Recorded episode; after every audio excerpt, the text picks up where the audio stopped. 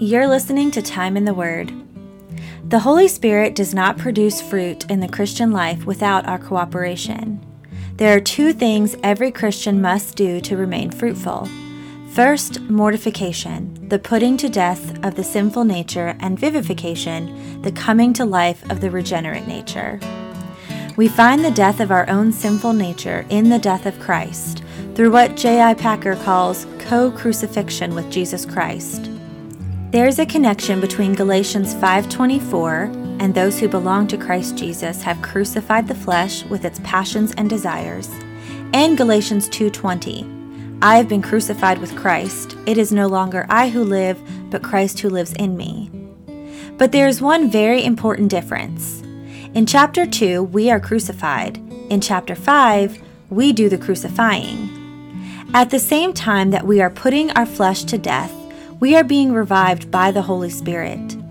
These two aspects of sanctification, mortification and vivification, go together. As the reformer John Calvin put it, the death of the flesh is the life of the Spirit. Second, walking with the Spirit. If we live by the Spirit, let us also walk by the Spirit. Galatians 5:25. In this verse, Paul follows an indicative with an imperative. He tells us to become what we are. At regeneration, the Holy Spirit enters the heart of every Christian. Yet we must keep on living in the Spirit, which is precisely what the Galatians were failing to do. The role of the Spirit is to keep us in line, give us our orders, and all we must do is keep our place in the formation, moving in step with His commands.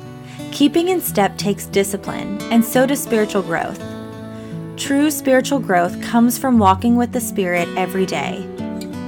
Let us listen as Dr. Gonzalez provides an exposition of Galatians chapter 5, verses 24 through 26. Galatians chapter 5, and I'm going to be reading verses 24 through 26. Now, those who belong to Christ Jesus have crucified the flesh with its passions and desires. Since we live by the Spirit, we must also follow the Spirit. We must not become conceited, provoking one another, envying one another. The Holy Spirit does not produce fruit in the Christian life without our cooperation. There are two things, at least in this passage that we've read, there are two things that every Christian must do in order to remain fruitful. The first one is we are to mortify the flesh. Look at what he says in verse 24. And those who belong to Christ Jesus have crucified the flesh with its passions and desires. The reality is, is that mortification is one of the most neglected doctrines in the Christian faith, but it's also one of the most important as it pertains to sanctification. Spiritual growth is hardly possible and Paul teaches not only this here, but he teaches us in other epistles. Spiritual growth is hardly possible without mortification. What does mortification mean? Well, look at what Romans Paul says in Romans chapter 6 and verse 11. Consider yourselves, here's the key, dead to sin. It simply means putting sin to death. So if we're going to grow spiritually, if we're going to produce fruit, as the context teaches, then we are going to have to put sin to death. The last time I spoke, I had spoken on, on those verses that I'm asking you to read, verses 16 through 23. We learned that the Spirit is engaged in a mortal conflict or battle with the flesh. The desires of the regenerate nature war against the passions of the sinful nature. And Paul spoke about that in his own personal life and experience as, as a believer, as a follower of the Lord Jesus Christ. It is a war in which there is no truce. It is a, a battle in which the Spirit will not surrender. The Spirit must battle sin until death. One scholar said, he says, to take up the cross was our Lord's vivid figure of speech for self denial. Every follower of Christ is to behave like a condemned criminal and carry his cross to the place of execution. Now, Paul takes the metaphor to its logical conclusion. We must not only take up our cross and walk with it, but actually see that execution takes place. We are actually to take the flesh, our willful and wayward self, and nail it to the cross. That is mortification. Well, as we speak of mortification, let us consider how appropriate it is for the sinful nature to be crucified. And there's kind of four components here, four, four things that we can notice why it is appropriate for this sinful nature to be crucified. First of all, crucifixion is shameful. It is a shameful way to die. It was reserved for the hardened criminals, for murderers, for traitors, for the scum of society. But think a bit about this for a moment. What is more shameful than the sinful nature, which rebels against God and murders the human soul? Another component is the fact that crucifixion was a painful way to die. I mean, a painful way to be executed in every sense of the word. In fact, it was perhaps the most painful means of execution that humans have ever devised. And there's books that have been written by medical doctors who explain the process of death by crucifixion. Add to that the suffering before the cross. In the, pro- in the full and proper sense of the word, it was excruciating. Likewise, think about this the mortification of sin is painful. Now, we, we don't necessarily imply by that that it is, is physically painful or painful for the body, but it is painful for the soul. And why do I say that? Why do I say that mortification is painful for the soul? I think we've all experienced this. I think we all can attest to the truthfulness of this. The reason sanctification is such a painful process is that there's always something excruciating about putting our sins to death. Why? Because our sinful nature loves sin. Because our sinful nature secretly hopes that they will live. A third shade is that crucifixion is a gradual way to die.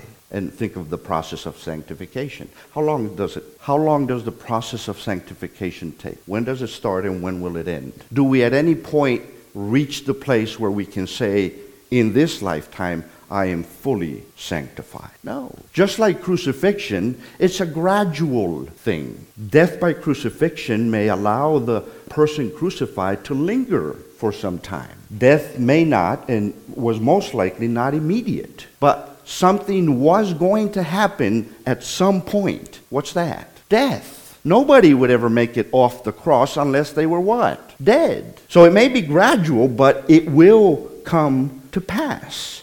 One commentator said this crucifixion was a punishment appropriated to the worst crimes of the basest sort of criminals and produced death, not suddenly, but gradually. And then he says, similarly, true Christians do not succeed in completely destroying the flesh while here below, but they have fixed it to the cross. And they are determined, here's the key, of mortification, and they are determined to keep it there till it expire.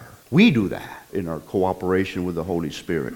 So when it comes to eliminating sin, there are no shortcuts. Mortification of the flesh is, like sanctification, a long, slow, and in many senses, a painful process. And then the fourth thing I would say about uh, the crucifixion of the flesh or self is it is final. Those who have crucified, those who have been crucified, yes, they may die slowly, but they will die eventually. The same is true in the Spirit's war against the flesh. One thing to remind ourselves of, and it's a source of encouragement for, I would assume, all of us God is not fighting a losing battle. The sinful nature has already received its death blow, its mortal blow, and it's the role of the Spirit, the function of the Spirit, to ensure that the flesh remains and in time is dead. There's an interesting correlation between Galatians chapter 5 and verse 24 and Galatians chapter 2 and verse 20. In, in Galatians chapter 2 and verse 20, you recall that Paul says, I have been crucified with Christ. It is no longer I who live, but Christ who lives in me. Now it's interesting, as you read chapter 2, verse 20, and as you read chapter 5, verse 24, you'll notice an interesting difference, an important difference. In chapter 2, we are crucified. Paul says, I am crucified, or I have been crucified. In chapter 5, we do the crucifying. Chapter 2, we're crucified. In chapter 5, we do the crucifying. Again, look at chapter 5, verse 24.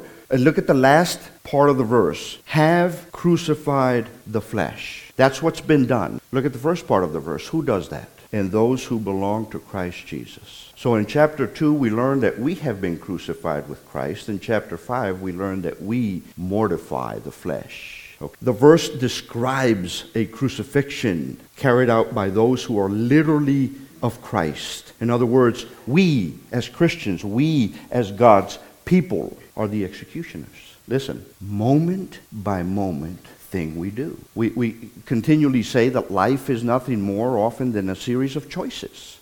At every turn, we're making choices. We're deciding something, whatever that may be. However insignificant it may look, or however major it may look, we're all the, what we're doing when we mortify the sin, we're doing that every day, all day long, as we're making choices and as we're making decisions. It is us who are the executioners.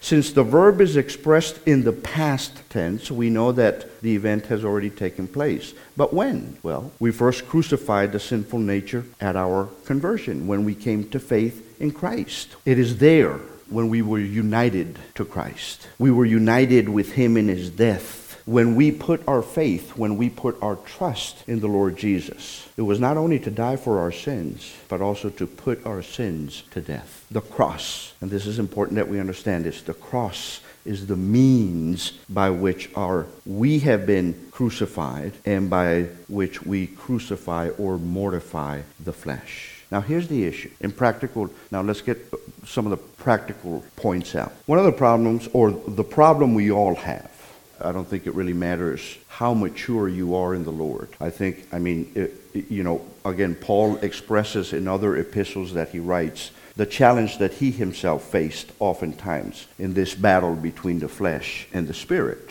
The trouble that we all have is that our sinful nature has a way of trying to come back down off the cross, doesn't it?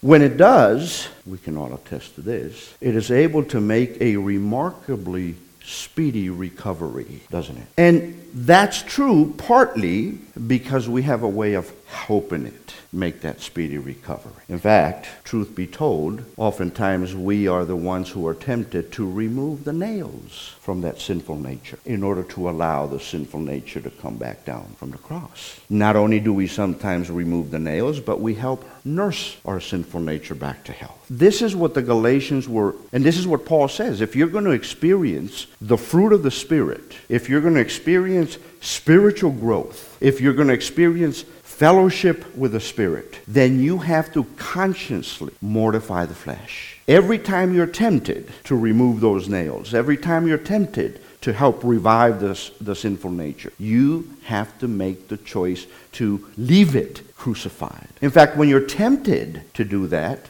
what you ought to do is drive the nails even deeper in order to ensure that it remains on the cross. That is what it means to put sin to death. And every day, the question is not whether we sin. The question is, the, the, we do sin. The question is, how often do we sin? And, you know, one of the things that, that we need to be conscious about, too, is that we need to be faithful students of the Word. And in part, I say that because we need to have the same perspective that the Lord has about things. We need to see things the way He sees them.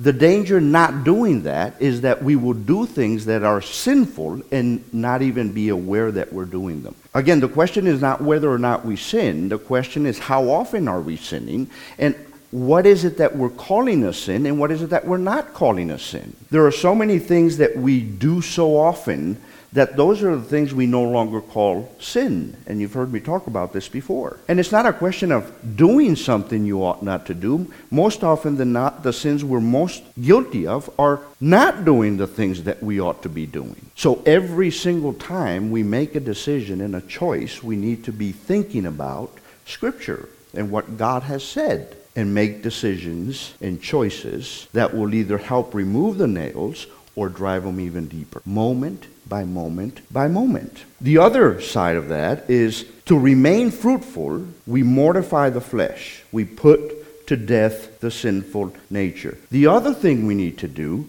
is vivification. And by that I, I, I simply mean the coming to life of the regenerate nature. At the same time that we are putting to death or putting sin to death, we are being revived by the Holy Spirit. One commentator said, The death of the flesh is the life of the Spirit. And you're doing those simultaneously. When you do the one, you're doing the other. So, the second thing that the Christian must do to remain fruitful is to walk with the Spirit. Look at verse 25. If we live by the Spirit, let us also walk by the Spirit. Let me paraphrase that. The, the New English Bible offers this helpful paraphrase. It says, If the Spirit is the source of our life, let the Spirit also direct our course. That's what Paul is saying. In this verse, verse 25, as he so often does, Paul follows an indicative with an imperative. So, what Paul is saying here is he tells us how to become what we already are. It is a fact that those who belong to the Lord Jesus Christ live in the Spirit. At the moment of regeneration, when we were born again, the Holy Spirit enters into our heart. Yet we must keep on living in the Spirit, which is precisely what the Galatians were failing to do and what we failed to do. You recall in Galatians chapter 3, 3, verse 3, he says, Having begun by the Spirit,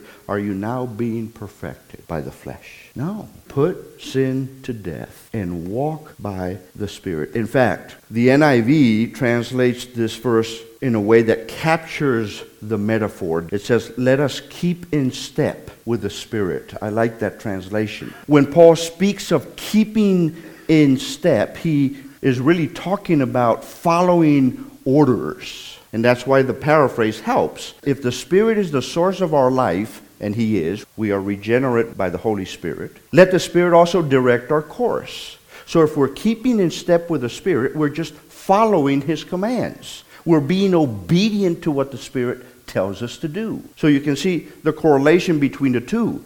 You put sin to death, and when you successfully do that moment by moment, you're keeping in step with the Spirit. When you don't do the one, you don't do the other. So that, that Greek term for keeping in step, as it's translated in the NIV, comes from the, the, military, and it means to stay in formation. So when you think of the military, soldiers would line up in ranks and files. In order to maintain good military discipline, they would stay in line as they marched. But not only do they march in formation, they also run in formation. The commanding officer, when you think of the military, the commanding officer will give their, the orders as necessary. The only thing the soldiers need to know is how to step in time and keep in step. Well, think about that in the process of sanctification. We have the Holy Spirit, who is the one who sings out the cadence. Our responsibility is to keep in step with the Spirit. It doesn't matter where we're going, when we're going to get there, what we're going to do when we get there. We simply respond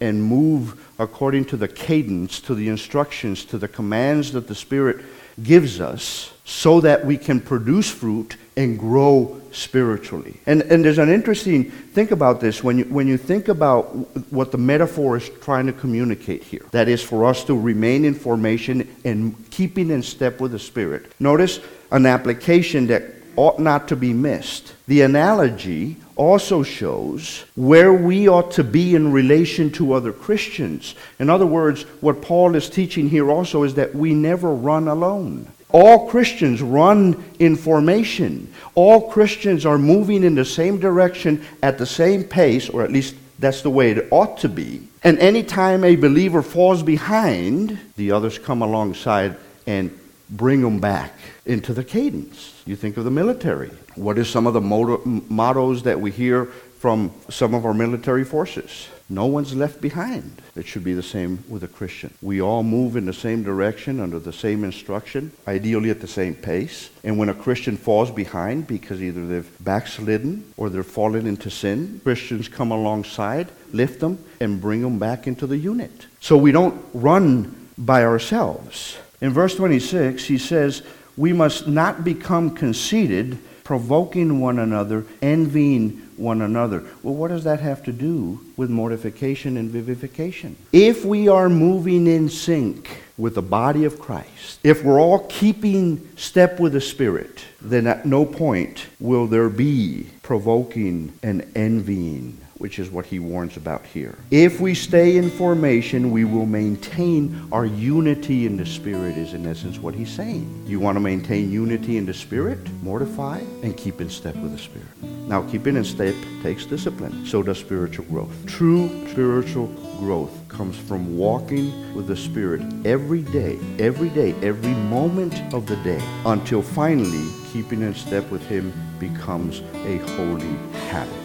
And the process will not end this side of eternity.